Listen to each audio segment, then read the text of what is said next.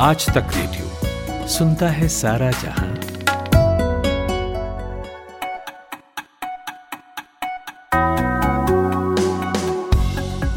Good morning 10 सितंबर की Friday morning हो गई है और शुरू हो गया है आज तक रेडियो पर देश का पहला न्यूज़ एनालिसिस पॉडकास्ट आज का दिन।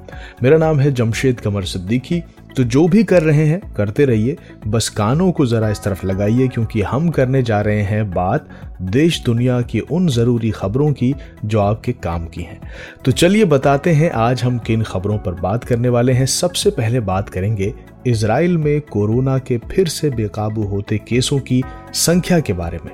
आखिर फिर से अचानक क्यों केसेस वहाँ पर बढ़ने लगे हैं? क्या है वहाँ के हालात? बताएँगे आपको। उसके बाद ज़िक्र होगा एक रिपोर्ट का, जिसमें यह बताया गया है कि साल 2014 से 2021 तक किन पॉलिटिकल पार्टीज़ को सबसे ज़्यादा उनके विधायक या सांसद छोड़कर चले गए। इस राजनीतिक पलायन के बारे में आपको विस्तार से बताएँगे और उसके बाद आपको सुनाएँगे हमारे आज तक रेडियो रिपोर्टर कुमार कुणाल की खास बातचीत उन पचासी साल के गुलाम मोहम्मद से, जिन्होंने किसान महापंचायत का वो चर्चित नारा हर हर महादेव अल्लाह अकबर दिया, जिसकी खूब चर्चा हुई। और आखिर में आपको बताएँगे कि ऑस्ट्रेलिया और अफ़गानिस्तान के बीच होने वाले क्रिकेट मैच के लिए, अफ़गानिस्तान के साथ खेलने के लिए ऑस्ट्रेलिया ने क्या शर्त रखती है? ये सब बातें होंगी, लेकिन पहले सुनते हैं हेडलाइंस खुशबू से।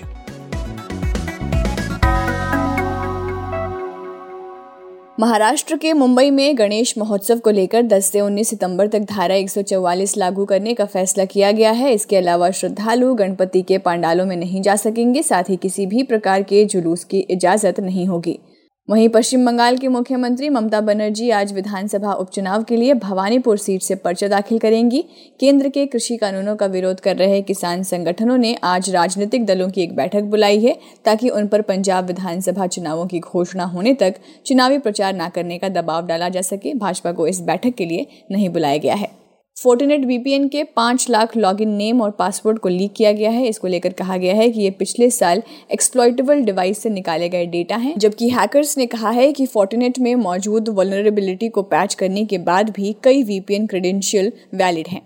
कोरोना वैक्सीन का पहला डोज लगने के बाद संक्रमण से मौत की आशंका छियानवे दशमलव छः फ़ीसदी तक कम हो जाती है। वहीं दूसरे डोज के बाद ये संतानवे दशमलव पाँच परसेंट तक घट जाती है। स्वास्थ्य मंत्रालय ने कल कहा कि अप्रैल से अगस्त के बीच मिले डेटा पर रिसर्च के आधार पर यह नतीजा निकाला गया है। और टीम इंडिया के सभी प्लेयर्स की कोविड टेस्ट रिपोर्ट नेगेटिव आई है। माना जा रहा है कि अब शुक्रवार से ओल्ड ट्रैफर्ड मैनचेस्टर्स में होने वाला पांचवा और अंतिम टेस्ट टेस्ट शेड्यूल के हिसाब से ही होगा।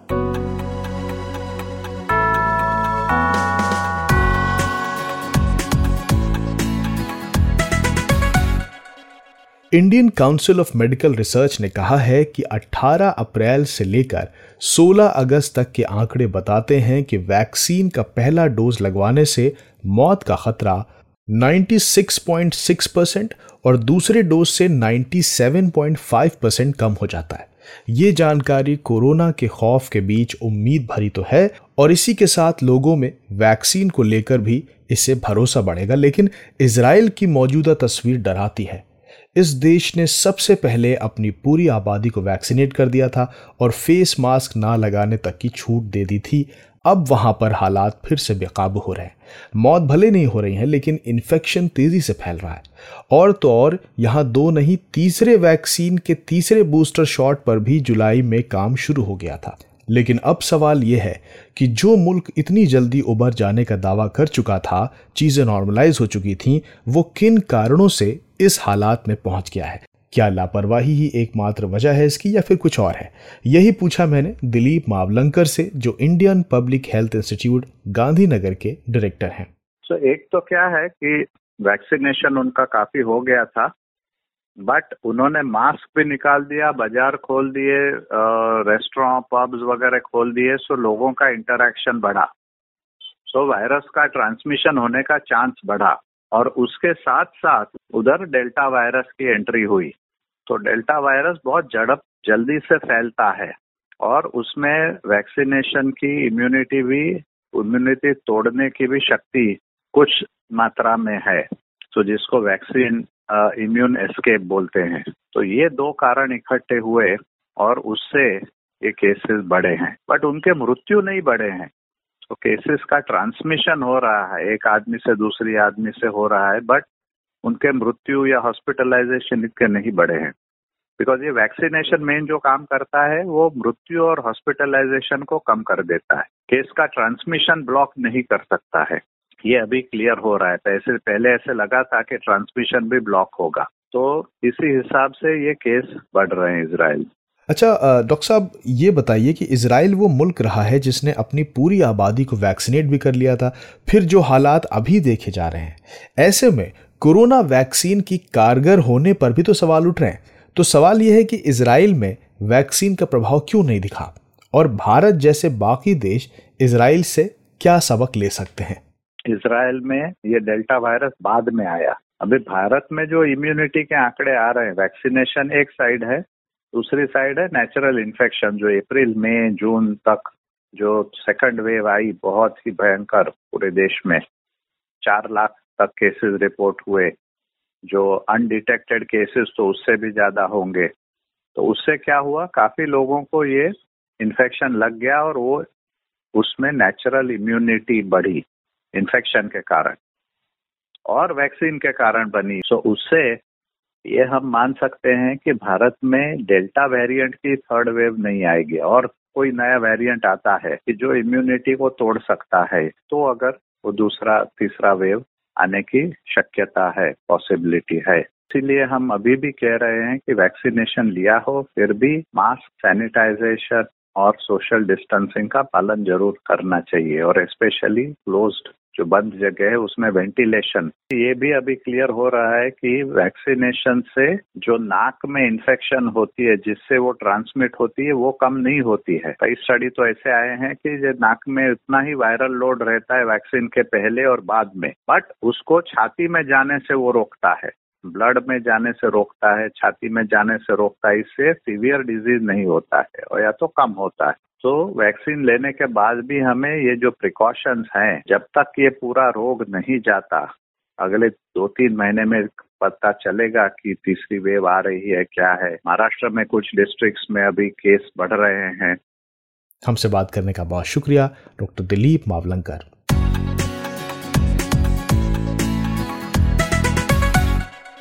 एक पार्टी को छोड़कर दूसरी का दामन थाम लेना, ये भारतीय राजनेताओं के लिए कोई नई बात नहीं है। चुनाव से पहले खास तौर पर दल बदल खूब देखने को मिलता है।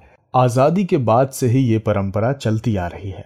1967 के बाद इसमें एक रिकॉर्ड कायम हुआ, जिसमें दल बदलुओं की वजह से 16 महीने के अंदर 16 राज्यों की सरकारें गिर गई थीं और इसी समय हरियाणा के विधायक गयालाल ने 15 दिन में ही तीन बार दल बदल कर हरियाणा की राजनीति में एक नया रिकॉर्ड बनाया था। खैर 2014 से 2021 के बीच देश भर में कितने नेताओं ने कौन सी पार्टी छोड़ी है और कहाँ फिर किसे ज्वाइन किया है? इसे लेकर एसोसिएशन फॉर डेमोक्रेटिक रिफॉर्म्स यानी कि एडीआर नाम की एक गैर सरकारी संस्था ने कुछ आंकड़े दिए हैं। संस्था ने रिपोर्ट में बताया है कि इन सात सालों के दरमियान कांग्रेस पार्टी से सबसे ज़्यादा नेताओं का मोह भंग हुआ है और फिर उसके बाद बीएसपी से। इन पार्टियों के ज़्यादातर नेता जाकर बीजेपी में शामिल हो गए।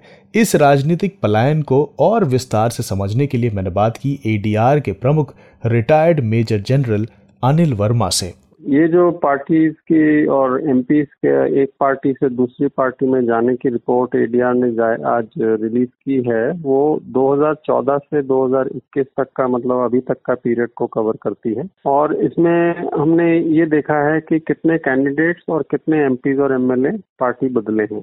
तो अगर हम बात करें कैंडिडेट्स की पहले 222 कैंडिडेट, यानी 20 प्रतिशत ये 1133 के, उन्होंने कांग्रेस पार्टी छोड़ी। एक कैंडिडेट हैं, यानी 14 प्रतिशत, जिन्होंने बसपा पार्टी छोड़ी। और दो कैंडिडेट्स यानी 22 प्रतिशत हैं, जिन्होंने भाजपा ज्वाइन करी। और 115 कैंडिडेट्स हैं, यानी 10 प्रतिशत, जिन्होंने कांग्रेस ज्वाइन करी। और पैंसठ कैंडिडेट्स हैं, यानी 6 प्रतिशत, जिन्होंने बसपा पार्टी ज्वाइन करी। और अब अगर हम एम और एम की बात करें, जो 500 एम और एम हैं, उसमें से 177 एमपीज और एमएलए यानी 33 प्रतिशत ने कांग्रेस को छोड़ के दूसरी पार्टी में गए और 33 एमपीज और एमएलए यानी 7 प्रतिशत बीजेपी को छोड़कर दूसरी पार्टियों में गए। अब इन्होंने किन पार्टियों को ज्वाइन किया? एक सौ तिहत्तर एमपीज या एमएलए यानी प्रतिशत जो है, वो बीजेपी में आ गए इकसठ एमपीज और एमएलए हैं यानी बारह प्रतिशत जो कि कांग्रेस को ज्वाइन किया। और 31 एमपी और एमएलए यानी 6 प्रतिशत ऐसे हैं जिन्होंने टीएमसी को ज्वाइन किया। अच्छा अनिल जी जब ये पलायन इतनी बड़ी संख्या में हो रहा है तो मन में ये सवाल तो उठता ही है कि इसकी वजह क्या है? आपका क्या मत है इस बारे में? अब इसके कई वजह हैं। सबसे पहला तो यही है कि सत्ता का लालच है क्योंकि सब पॉलिटिशियन यही चाहते हैं कि वो जो रूलिंग पार्टी होती है, उसका हिस्सा बन के रहें। उसमें उनको मिनिस्टर्स का पद मिले या उप मिनिस्टर का पद मिले या कोई और जो अच्छी अपॉइंटमेंट्स होती हैं, उसमें पद मिले उनको। दूसरा वजह ये भी एक रहता है कि कईयों के ऊपर संगीन आपराधिक मामले चल रहे होते हैं, केसेस चल रहे होते हैं। तो यदि वो सत्ता में रहते हैं तो वो केस थोड़े ठंडे पड़े रहते हैं, उनके ऊपर इतनी कार्रवाई नहीं होती। और इसी से जुड़ा हुआ एक मुद्दा ये भी है कि कई बारी जो सरकार जीत के आती है, वो अपने जो पार्टी के आदमी हैं, जो जीते होते हैं, खासतौर से उनके ऊपर जो क्रिमिनल केसेस चल रहे होते हैं, वो उनको विड्रॉ भी कर लेते हैं। जैसे कि यूपी में हुआ था और कई एमपी में और कई स्टेट्स में ऐसा हुआ है। और रिसेंटली उसके ऊपर सुप्रीम कोर्ट ने जजमेंट भी दिया है कि ऐसे विड्रॉ नहीं कर सकते, इसको अभी हाई कोर्ट मॉनिटर करेंगे इस चीज़ को। और एक जो बहुत ही नॉर्मल सी बात है जो सबको मालूम ही है कि जब सत्ता में आते हैं तो फिर पैसा कमाने के भी ज़्यादा चांसेस होते हैं। तो वो पार्टी के लिए और अपने लिए और ज़्यादा पैसा इकट्ठा कर सकते हैं। तो ये कुछ एक रीजन हैं जिसकी वजह से। और कई जगह हमने देखा है जो डिफेक्शन होते हैं, जैसे कि कई स्टेट्स में हुआ है वो सत्ता पलटने के चक्कर में। इधर से पैसे वैसे लेकर उधर दूसरी पार्टी में चले जाना और सरकार गिरा देना, ये कुछ वजह हैं जिनकी वजह से ये लोग पार्टी चेंज करते रहते हैं। हमसे बात करने का बहुत शुक्रिया, major general Anil Verma.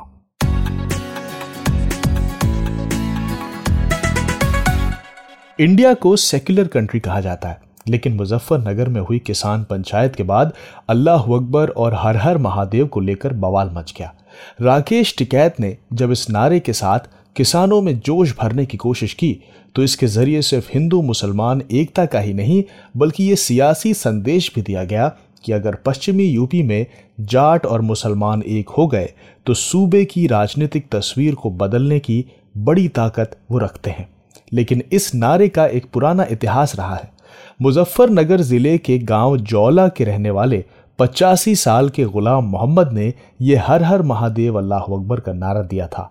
हमारे आज तक रेडियो रिपोर्टर कुमार कुणाल ने उन्हीं गुलाम मोहम्मद से बात की है और उनसे इस नारे और उसके पीछे की घटना के बारे में पूछा है। सुनिए। गुलाम मोहम्मद जोला साहब आपने उस नारे की भूमिका तैयार की थी। क्या था वो नारा? कैसे बना? ये जब हमारा किसान आंदोलन चल रहा था तो एक मुसलमान और एक हिंदू जो है दो नौजवान लड़के शहीद हुए थे उसमें तो वहाँ ये नारा दिया था अल्लाह अकबर हर और मार वहीं से प्रचलित है। तो ये वहाँ पर ये कब की घटना है? सतासी की घटना है। अच्छा। तो क्या क्या हुआ क्या था? कुछ बताएँगे कि उस समय बिजली का आंदोलन था जो बिजली घर पे जो है शामिल में हाँ और वहाँ पर जो है टकराव हुआ सरकार का किसानों का तो दो किसान शहीद हो गए थे उसमें। हम्म। उनके शहीद होने के बाद में जो है उनकी लाश रख कर जो है प्रदर्शन कर रहे थे हम तो वहाँ ये नारा दिया था चौधरी साहब। तो आप भी वहाँ मौजूद हाँ दोनों मौजूद थे सलाह से था। तो क्या था नारा? कैसे नारा लगाया? नारा यही था जी अल्लाह अकबर दूसरे कह रहे थे हर हर महादेव हम कहते हैं हर हर महादेव वो कहते हैं अल्लाह। आज जो माहौल है मुजफ्फरनगर में क्या आपको लगता है क्या कि आप मुसलमान हैं?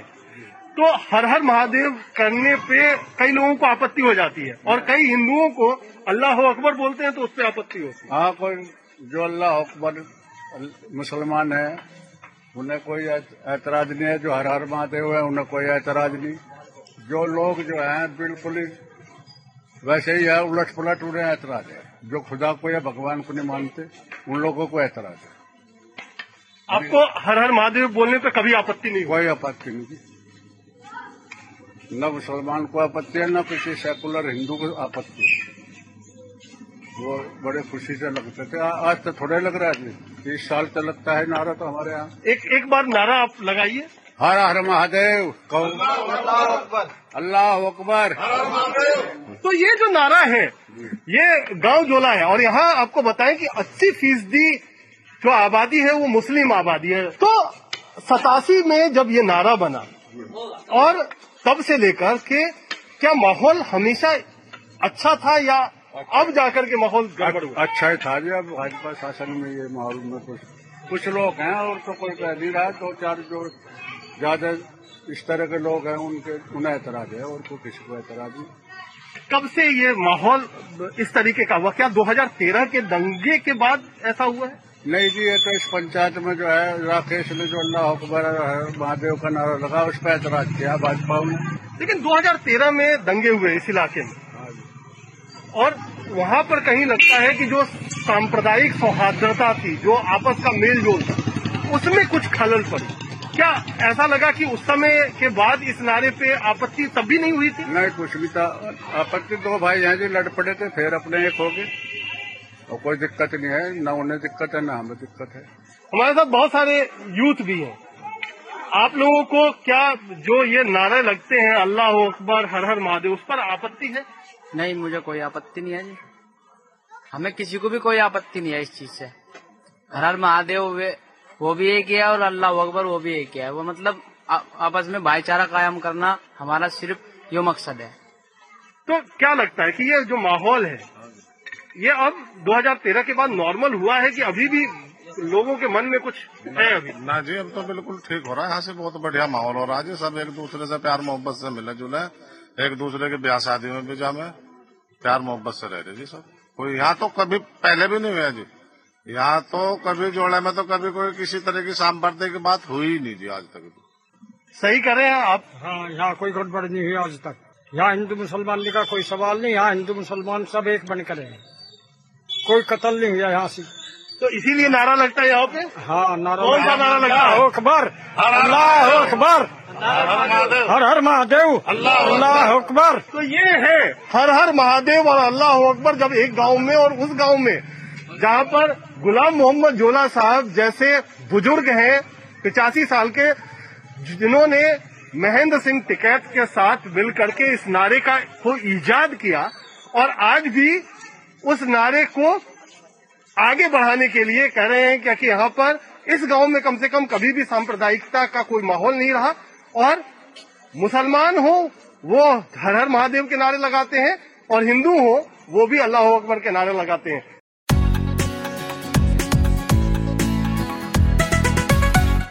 कहते हैं कि कला और खेल के बीच में सरहदों और सरकारों के सियासी मसले बाधा नहीं बनने चाहिए। लेकिन ऐसा होता नहीं है। भारत पाकिस्तान में तलखी हो तो यही तर्क दिया जाता है। फिर भी दोनों देशों के बीच खेल कई बार बाधित हुआ है। All India cine workers association ने पुलवामा हमले के बाद पाकिस्तानी कलाकारों को भी भारत में बैन कर दिया था। तो वहीं अब अफ़गानिस्तान में तालिबान की सरकार बनने के बाद ऑस्ट्रेलिया ने कहा है कि अगर तालिबान ने महिलाओं को खेलने की इजाज़त नहीं दी तो ऑस्ट्रेलियाई टीम पुरुषों की अफ़गानिस्तान टीम के साथ भी क्रिकेट मैच नहीं खेलेगी। ट्वीट में ऑस्ट्रेलिया क्रिकेट एसोसिएशन ने यह जानकारी दी है। ऑस्ट्रेलिया और अफ़गानिस्तान के बीच 27 नवंबर को होबॉट में मैच की तारीख फिक्स है। अब यहाँ पर अफ़गानिस्तान की पुरुष क्रिकेट टीम की क्या गलती है और ये कितना सही है तालिबान की नीतियों के खिलाफ गुस्से को क्रिकेट पर उतारना? पूछा मैंने स्पोर्ट्स जर्नलिस्ट और कमेंटेटर सुनील तनेजा से। देखिए, इस समय अफ़गानिस्तान में जो कुछ हो रहा है, पिछले कुछ हफ्तों से, पिछले कुछ दिनों से, उस पर सारी दुनिया की नज़रें हैं। क्रिकेट वहाँ होगा या नहीं, महिलाएँ वहाँ खेलेंगी या नहीं, पुरुष भी वहाँ खेलेंगे या नहीं, इनसे भी बड़े सवाल ये हैं कि वहाँ की जो आवाम है, उनका भविष्य क्या होने वाला है? क्योंकि तालिबान की सरपरस्ती में, उनकी सरकार में देश का हाल क्या होगा, ये सोचकर सारी दुनिया इस समय स्तब्ध है। और जो क्रिकेट का मसला है, इस मसले समेत ऐसी कई चीज़ें हमारी ज़िंदगी में होती हैं। मेरा ऐसा मानना है कि जिन चीज़ों को आप ब्लैक एंड व्हाइट में नहीं देख सकते, जो दोनों तरफ़ से हमें देखनी पड़ती हैं। अगर सीधे सीधे ये देखें कि अगर वहाँ की सरकार तालिबान ये कहती है कि महिलाएँ अगर खेलेंगी तो हम गोली मार देंगे, इसलिए हम खेलने नहीं देंगे, उनको स्कूल कॉलेज नहीं जाने देंगे, खेलना तो छोड़ दीजिए। तो क्या हम एक ऐसा देश चाहते हैं, वो भी ठीक भारतीय उपमहाद्वीप के आसपास, जहाँ इस तरह की सरकारें हों, और खास तौर पर वो देश जिसने पिछले कुछ सालों में क्रिकेट में सबको प्रभावित किया है? उनके खिलाड़ी हमारे अपने आईपीएल में खेलकर हमारे दर्शकों का दिल जीतते हैं। वहाँ अगर इस तरह का फरमान जारी हो तो ये सारे क्रिकेट फैंस के लिए दिल तोड़ देने वाली बात है। तो मुझे ऐसा लगता है कि ये शायद ऑस्ट्रेलियन क्रिकेट बोर्ड की सीएबी की एक दबाव बनाने की रणनीति है कि कम से कम इस तरह की चीज़ें अब ना हो। और भी कई ऐसे मुल्क हैं जहाँ पहले महिलाओं को ड्राइविंग करने की आज़ादी नहीं थी, खेलने की आज़ादी नहीं थी अब उनकी महिलाएँ ओलंपिक्स तक पहुँच गई हैं। तो क्या हम ऐसे समाज का हिस्सा बनना चाहते हैं? इसी बात को अगर अफ़गानिस्तान की पुरुष क्रिकेट टीम से जोड़कर देखा जाए, वो ये सोच रहे होंगे कि हमारा क्या कसूर है? हमने क्या गलत किया? कम से कम हमें तो जो खेलने का मौका मिला है, वो मौका मिलते रहना चाहिए। लेकिन दोनों तरफ़ से इस बात को देख के सोचना पड़ेगा, क्रिकेट के अंदर पॉलिटिक्स नहीं होनी चाहिए, खेलों में राजनीति नहीं होनी चाहिए, ये एक आदर्श चीज़ है। सुनील, क्या ऑस्ट्रेलिया के इस मूव से सच में तालिबान पर कोई दबाव बन पाएगा? और फ्यूचर में अफ़गानिस्तान के क्रिकेट का क्या होगा? देखिए क्रिकेट तो खत्म नहीं होगा। ये बात तो हमें अच्छी तरह से पता है, चाहे तालिबान हो या दूसरे और कई मुल्क हो जो काफ़ी अशांत रहे हैं। क्रिकेट हो या दूसरा कोई भी खेल हो, खेल कभी समाप्त होते नहीं है। अफ़गानिस्तान से भी थोड़ा अगर ऊपर या नीचे के कई मुल्क देख लेने में नाम नहीं लूँगा, जहाँ बहुत अच्छी परिस्थितियाँ नहीं है, खेल वहाँ भी चलते हैं।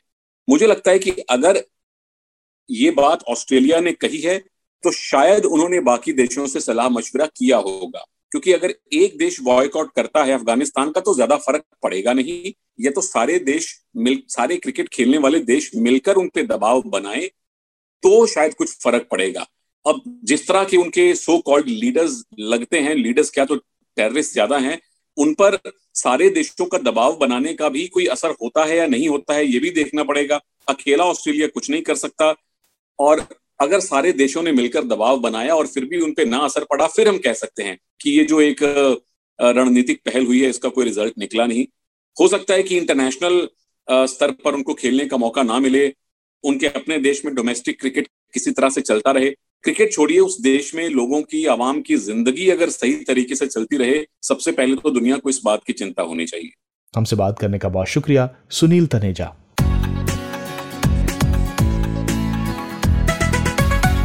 और अब वक्त है आज के अखबार का। खुशबू ने सुबह सवेरे उठकर देश विदेश के सारे अखबार पढ़े हैं ताकि आपको वो सुर्खियाँ बता सकें। तो गुड मॉर्निंग खुशबू, शुरू कीजिए पहले देश के अखबारों से। गुड मॉर्निंग जमशेद तो बाकी खबरों पर बात करने से पहले मैं क्रिकेट का अपडेट देना चाहूँगी। जो अभी उसको लेकर एक अनसर्टिनिटी बनी हुई थी क्योंकि बहुत सारे टीम मेंबर्स कोरोना पॉजिटिव हो गए थे, जिसमें रवि शास्त्री जो कोच हैं, वो हो गए थे। फिर स्पोर्ट्स स्टाफ के तीन सदस्य थे, फिर असिस्टेंट फिजियो योगेश परमार भी कोरोना संक्रमित हो गए थे। तो ये माना जा रहा था कि भाई अब क्रिकेट मैच होगा, आज के नहीं होगा, लेकिन अब अच्छी खबर ये रही है कि मैनचेस्टर टेस्ट से एक दिन पहले से पहले सभी भारतीय खिलाड़ियों की आर जो रिपोर्ट है, वो नेगेटिव आई है। तो इसके बाद दोनों क्रिकेट बोर्ड ने मैच को तय समय पर शुरू करने पर रजामंदी जता दी है। तो आज ये मैच होगा और जो टीम है अभी फ़िलहाल वो अपने होटल में है, आइसोलेशन रूम में है और सुबह ही उनका आरटीपीसीआर टेस्ट कराया गया था। खुशबू, मैं नवभारत टाइम्स देख रहा हूँ और इसमें दिल्ली मेट्रो के हवाले से खबर है कि दिल्ली मेट्रो को एयरपोर्ट लाइन का कॉन्ट्रैक्ट टर्मिनेट करने के एवज में दो हज़ार नौ सौ बानबे करोड़ रुपए की मूल रकम और 1600 करोड़ रुपए ब्याज के रूप में देने पड़ सकते हैं। लेकिन आवास और शहरी कार्य मंत्रालय के सूत्रों का कहना है कि कुल रकम 6000 करोड़ रुपए तक जा सकती है।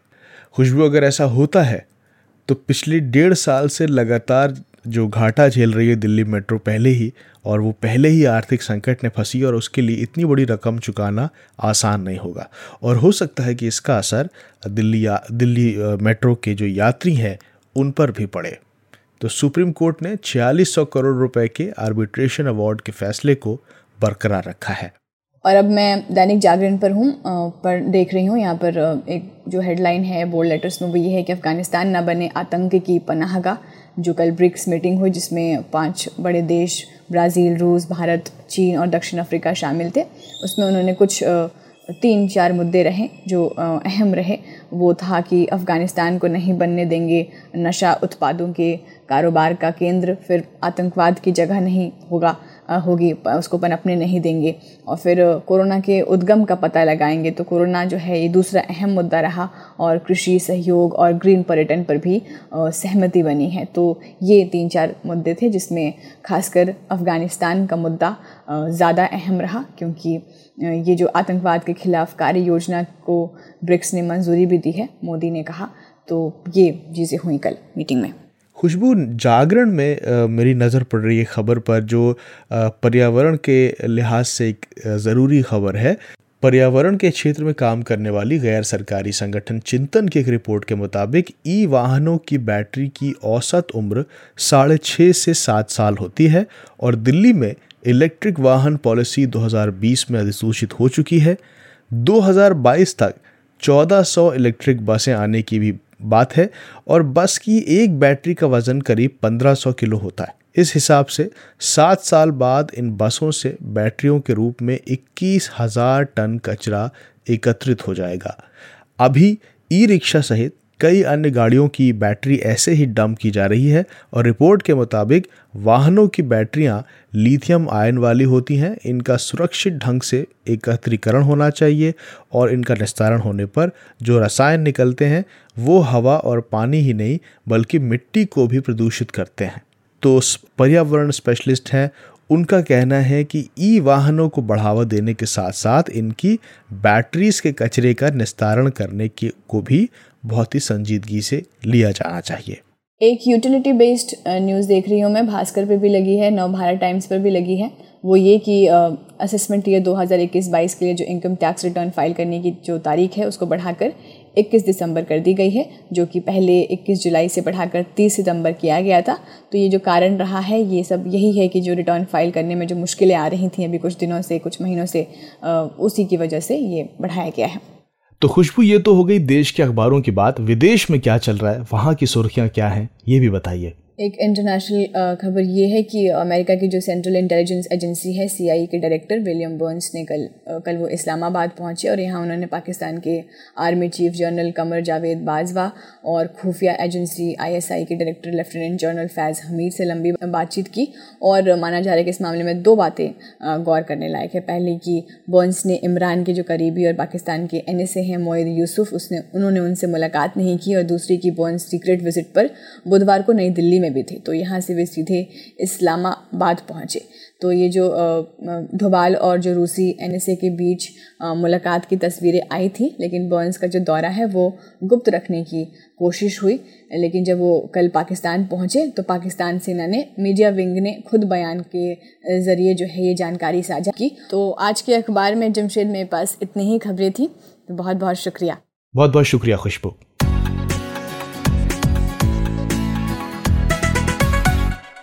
और अब जानते हैं इतिहास में आज की तारीख की अहमियत क्या क्या हुआ था आज के दिन, चलिए बताते हैं। पर्शिया ने 1785 में अमेरिका के साथ व्यापार समझौते पर हस्ताक्षर किया था। इसके अलावा यही तारीख थी जब एलियस होवे ने 1846 में सिलाई मशीन का पेटेंट कराया था। आज ही के दिन 1935 में दून विद्यालय की स्थापना सतीश संजन द्वारा की गई थी, जो भारत के जाने माने निजी यानी स्वतंत्र विद्यालयों में से एक है। संसद में 1966 में पंजाब और हरियाणा के गठन को मंजूरी भी इसी तारीख को दी गई थी और मशहूर भारतीय क्रिकेट खिलाड़ी कुमार श्री रणजीत सिंह जी की सालगिरह भी आज होती है। आज ही जन्म दिवस होता है भारतीय स्वतंत्रता सेनानी और उत्तर प्रदेश के पहले मुख्यमंत्री गोविंद वल्लभ पंत जी का। और मौजूदा दौर की बात करें तो मशहूर फ़िल्म निर्माता और निर्देशक अनुराग कश्यप का भी आज ही बर्थडे होता है। वो उन्नीस सौ बहत्तर को पैदा हुए थे। तो बस इसी जानकारी के साथ अब हम आपसे लेंगे विदा। दिन की स्मार्ट शुरुआत कीजिए और हमें बताना चाहें कि आज तक रेडियो पर आपका एक्सपीरियंस कैसा है तो हमें ईमेल करें रेडियो एट आज तक डॉट कॉम पर। हमें इंतज़ार रहेगा आपके ईमेल का और इस शो के लिए साउंड मिक्सिंग संभाल रहे हैं सचिन त्रिवेदी। इस शो के प्रोड्यूसर हैं नीव गोस्वामी और खबरें सुना रहा था मैं जमशेद कमर सिद्दीकी। अब आप मुझे दीजिए इजाज़त। सुनते रहिए आज तक रेडियो। नमस्कार। अपार हर्ष के साथ सभी सुनने वालों को सूचित किया जाता है कि वॉइस नोट में आवाज़ में अपना रिएक्शन भेजना चाहते हैं और वो आसान भी है बस बटन दबाइए भेजिए। तो नंबर है लिख लीजिए कि निन्यानवे पाँच सौ तैतीस दो सौ तैतीस ज़ीरो तीन। जो लोग दूरदर्शन के अभ्यस्त हैं उनके लिए मैं पढ़ दूँ इसको। नौ नौ पाँच तीन तीन दो तीन तीन शून्य तीन। गुमशुदा तलाश के। लेकिन ठीक है इसमें मतलब तीन ताल का जो नंबर आपने बताया है उसमें पाँच बार तीन आया है तो याद तो बाकी पाँच ही करने हैं। हाँ। तीन तीन की भरमार है इसमें। हाँ तीन ताल में तीन की भरमार होनी भी चाहिए।